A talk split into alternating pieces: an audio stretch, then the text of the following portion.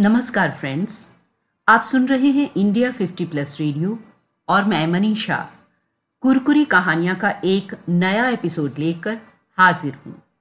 आज की कहानी गौरापंत शिवानी की लघु कथा, सौत। ये दो पड़ोसनों की कथा है, जो बहुत अच्छी दोस्त भी हैं। ये कहानी है एक दोस्त की दूसरी को बेवकूफ़ बनाने की, खाली हाथ छोड़ जाने की। ये कहानी विश्वासघात की है। फ्लैट कल्चर में उपज रहे नए चलन की। तो आइए सुनते हैं कहानी सौत मुझे जब उस बार एक मीटिंग में भाग लेने बंबई जाना पड़ा, तब मेरे सम्मुख मुख्य समस्या आई थी आवास की। कहाँ रहूँगी वहाँ? तभी अचानक याद आया कि नीरा भी तो वहीं रहती थी। नीरा मेरे दूर संपर्क की चचेरी ननद थी। पहले उसे यूँ अचानक अपने आगमन की सूचना देने में भी संकोच हुआ था। जन संकुल बंबई का जीवन कितना कठिन है और वहाँ के संकुचित सीमित आवास से आतिथ्य निभाने में मेजबान के प्राण कैसे कंठगत हो जाते हैं, ये सब जानकर भी मुझे नीरा को लिखना ही पड़ा, क्योंकि किसी होटल में रहने का साहस अंत तक मैं संजो नहीं पाई थी। नीरा का फ्लैट छोटा होने पर भी बड़ा सुंदर था। बत्तीस बत्तीस फ्लैटों के गुलदस्ते रात को दूर से देखने पर किसी बंदरगाह पर खड़े सुंदर जहाजों जैसे लगते थे। नीरा को मुंबई का जीवन बहुत पसंद था। तीन वर्षों के बंबई प्रवास ने उसका कायाकल्प कर दिया था। वैसे भी वो पिथौरागढ़ के उस अनजाने गाँव से बंबई आई थी, जहाँ उसके विवाह तक कुमाऊं मोटर यूनियन की बस भी नहीं पहुँच पाई थी। उन दिनों मोटर रोड का निर्माण कार्य चल ही रहा था। मुझे आज भी याद है। लग्न का समय बीता जा रहा था और उसकी बारात नहीं पहुँची थी। बड़ी देर बाद उसकी बारात के थके मांदे बाराती बिना किसी बैंड बाजे के ऐसे चले आए, जैसे कोई मातमी जुलूस हो। पहाड़ी लद्दू घोड़े पे बैठा उसका सिजीला दूल्हा भी वर्षा की बौछार में भीग भाग एकदम ही अनाकर्षक बन गया था। उधर नीरा आकर्षक ना होने पर भी कामदार लहंगे दुपट्टे में बड़ी प्यारी लग रही थी। नए गहने, कपड़े और नवीन जीवन साथी का उल्लास उसके गदबदे गोल मटोल चेहरे पर लज्जा का अंगराग बिखेर उसकी उजली हँसी को और भी उजली बना गया था। किंतु आज की नीरा की न तो वेशभूषा में, न वाणी में, वो पहाड़ी ढीलम ढाल लटका था, न आतिथ्य में। इसके मुँह से, मैंने बोला, तुमको होना क्या?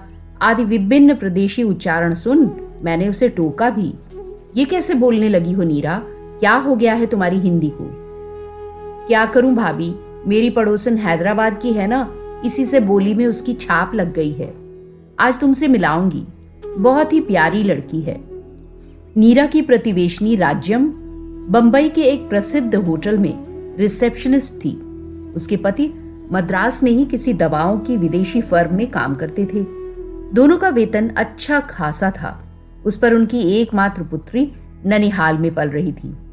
राज्यम खुद ऊटी के कॉन्वेंट से पढ़ी थी। इसी से अंग्रेज़ी का उच्चारण, उठने बैठने का सलीका, सब कुछ हाटी मेम साहबी था। वेशभूषा में भारतीय संस्कृति का लवलेश भी नहीं था।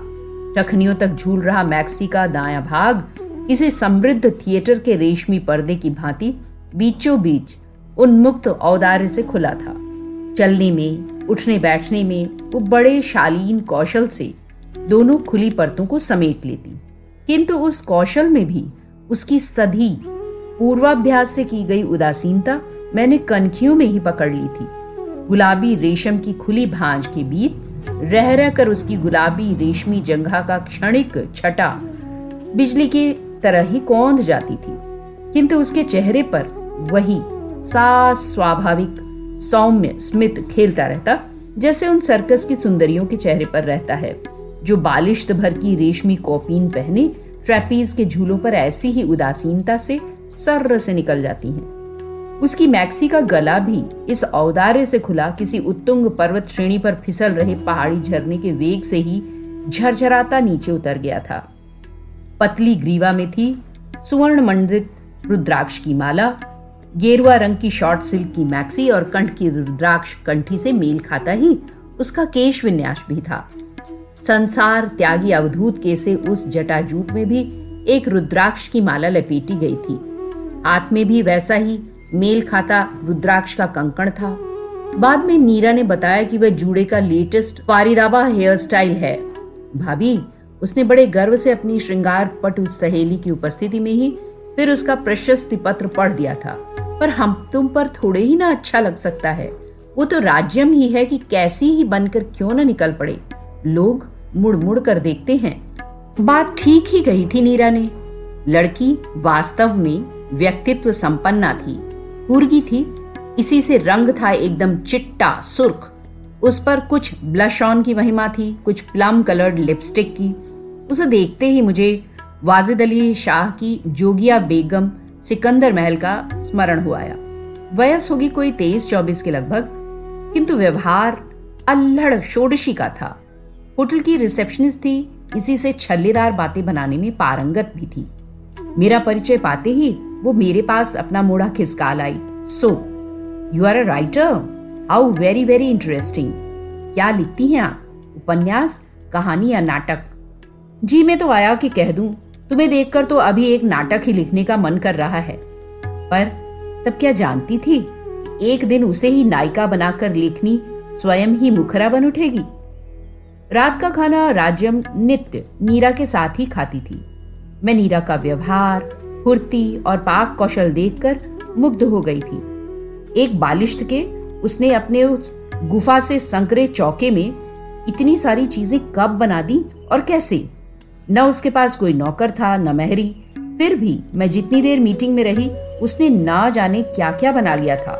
पूड़ी, कचौड़ी, तीन तरह की सूखी और रसेदार सब्ज़ियाँ ठेठ पहाड़ी रायता और मीठी चटनी।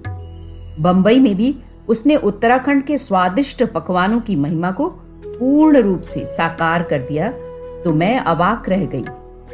कुमाऊं के पकवान देखने में जितने ही आडंबरहीन और अनाकर्षक होते हैं, खाने में उतने ही सुस्वाद और मौलिक। उन सरल पकवानों की भूमिका कितनी दुरूह होती है, यह मैं जानती थी।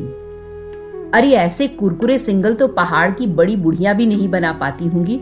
और ये करड़ी ककड़ी कहाँ से मिल गई तुझे?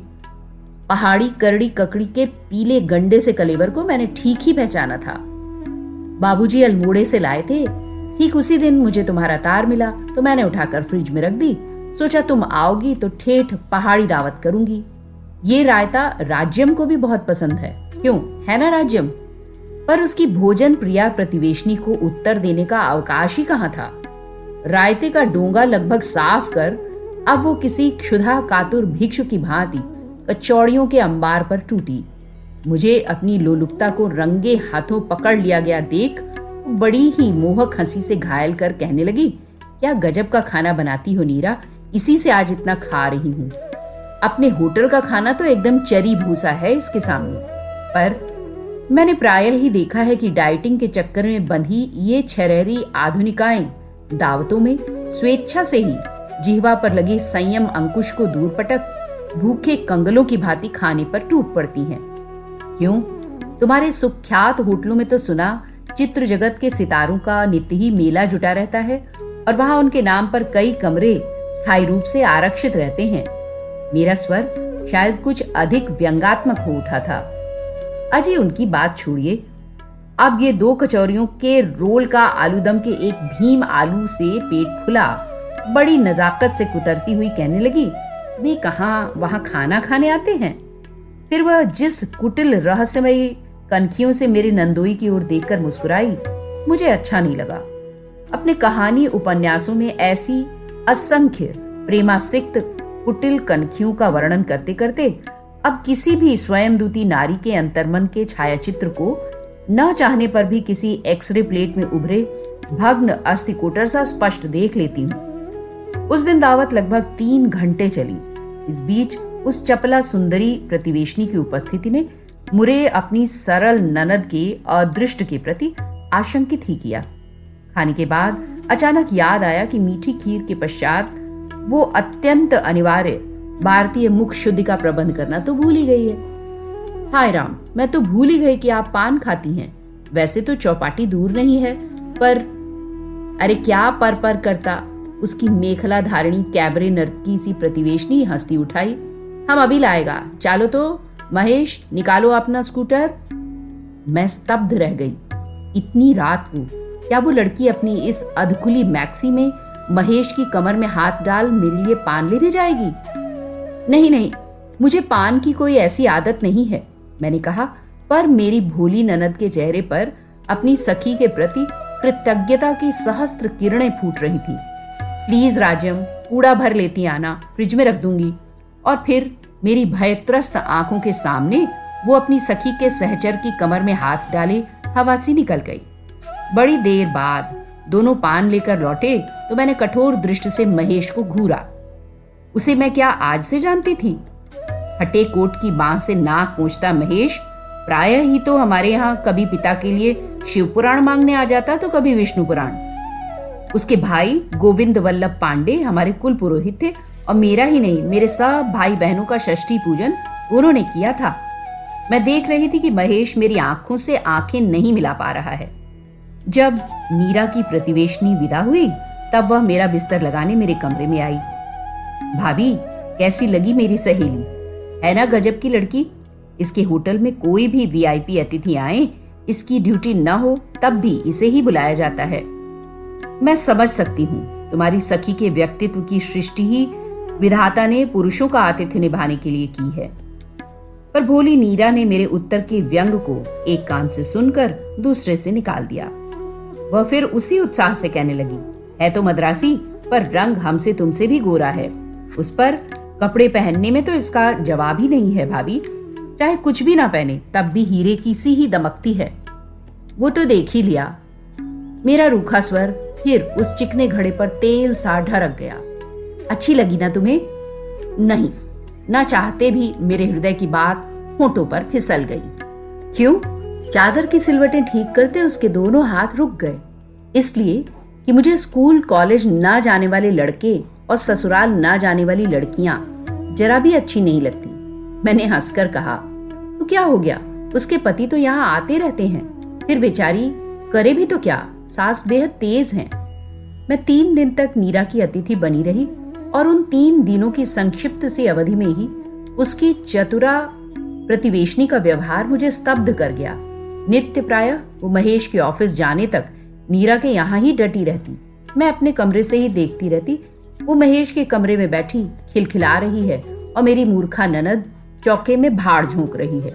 चाय नाश्ता वहीं से लेकर वो होटल जाती और पाँच बजे लौटती।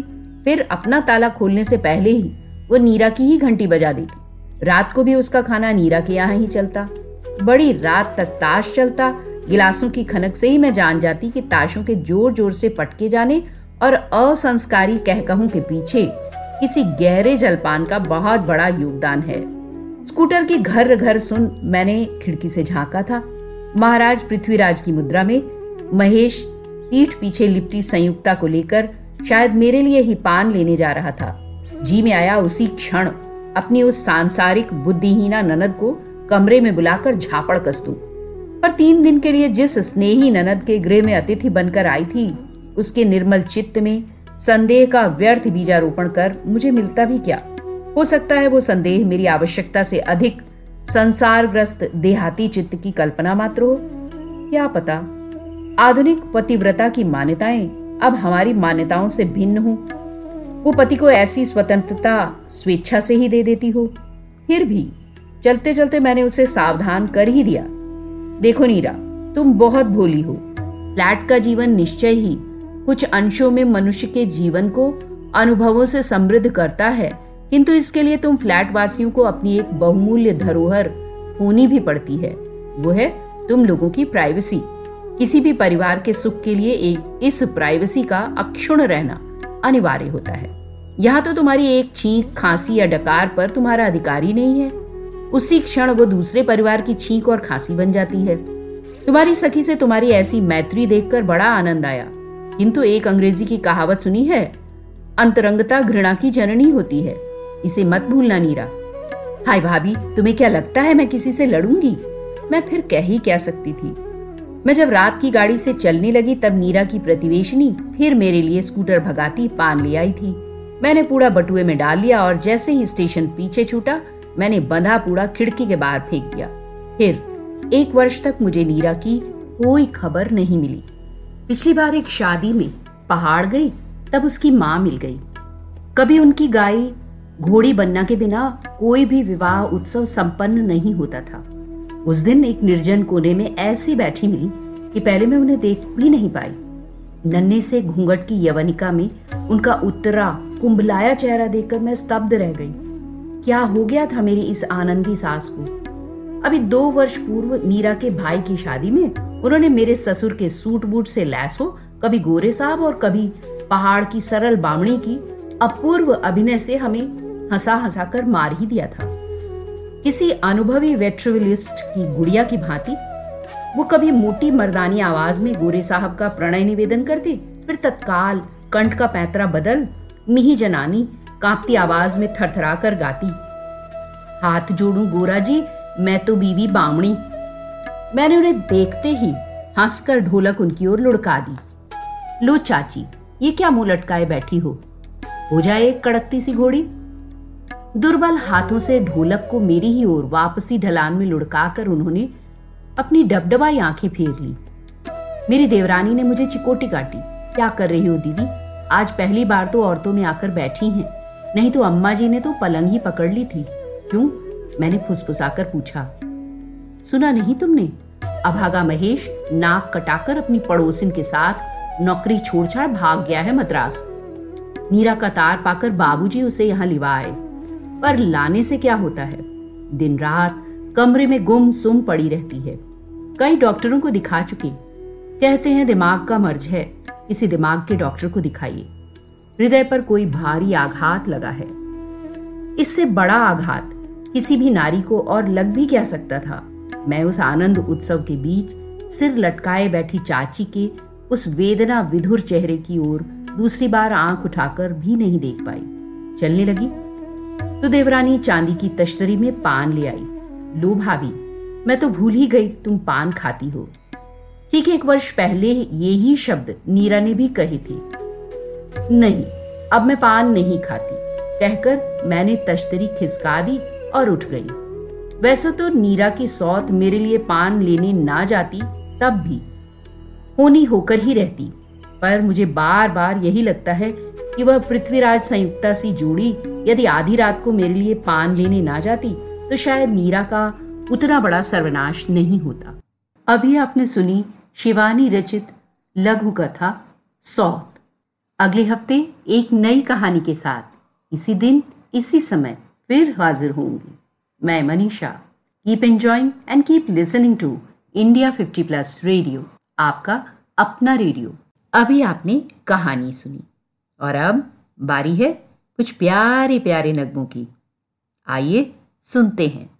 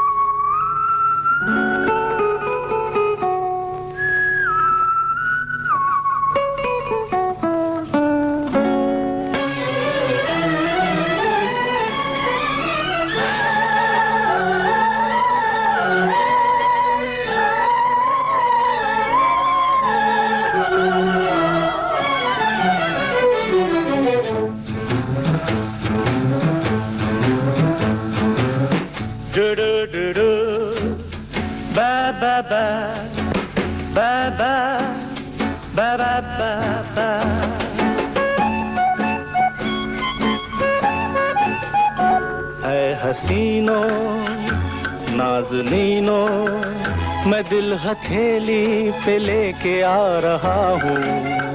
जवाब दो भी, मेरी सुनो भी, मैं कब से नगमे मोहब्बत के गा रहा हूँ। है हसीनो, नाजनीनो।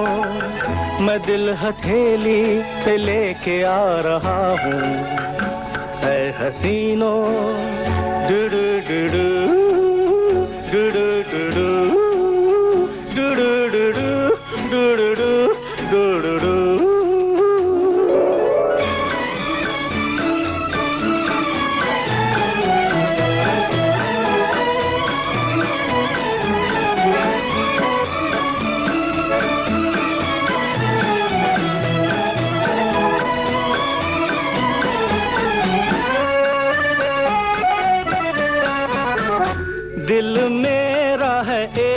खजाना, छिपा जिसमें है दर्द सुहाना।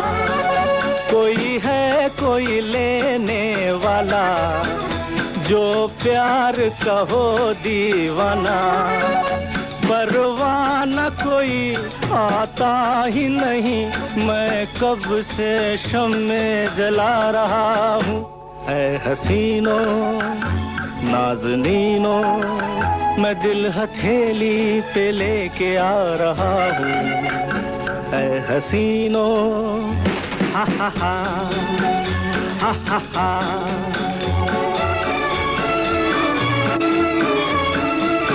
ओ हो हो हो हो हो हो हो हो।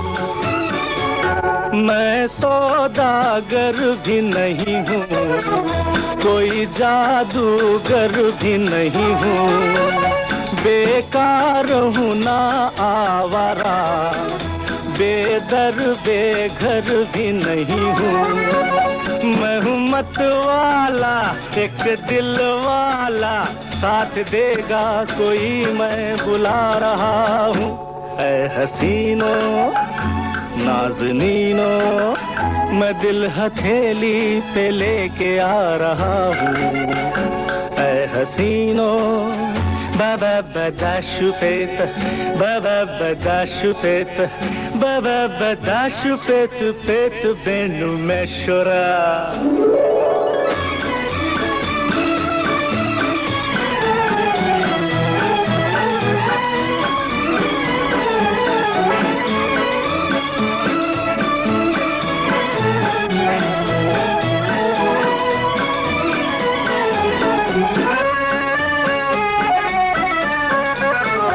राही हूँ मैं अपनी धुन का।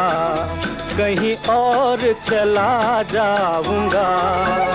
ढूंढोगे मुझे रो रो के। मैं हाथ नहीं आऊँगा। जिद्दी हूँ मगर नहीं दिल का बुरा। जो है दिल में वो होठों पे ला रहा हूँ। हसीनो नाजनीनो मैं दिल हथेली पे लेके आ रहा हूँ। जवाब दो भी, मेरी सुनो भी, मैं कब से नगमे मोहब्बत के गा रहा हूँ। ऐ हसीनो नाजनीनो मैं दिल हथेली पे लेके आ रहा हूँ। जवाब दो मेरी सुनो भी जवाब दो भी। मेरी सुनो भी जवाब भी। मेरी सुनो भी।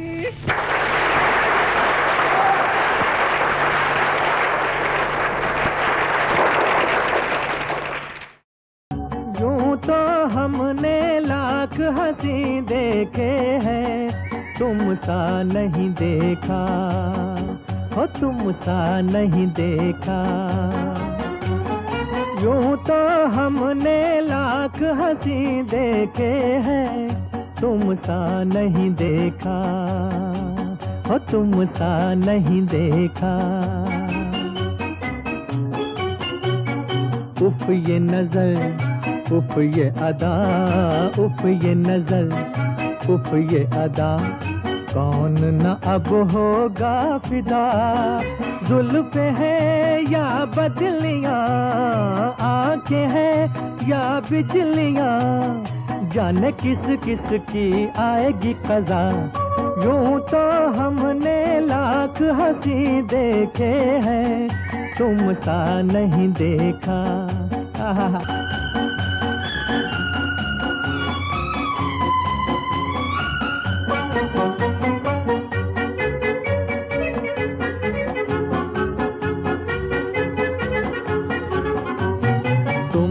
हँसी, रुत भी हँसी। आज ये दिल बस में नहीं, तुम भी हँसी, रुत भी हँसी।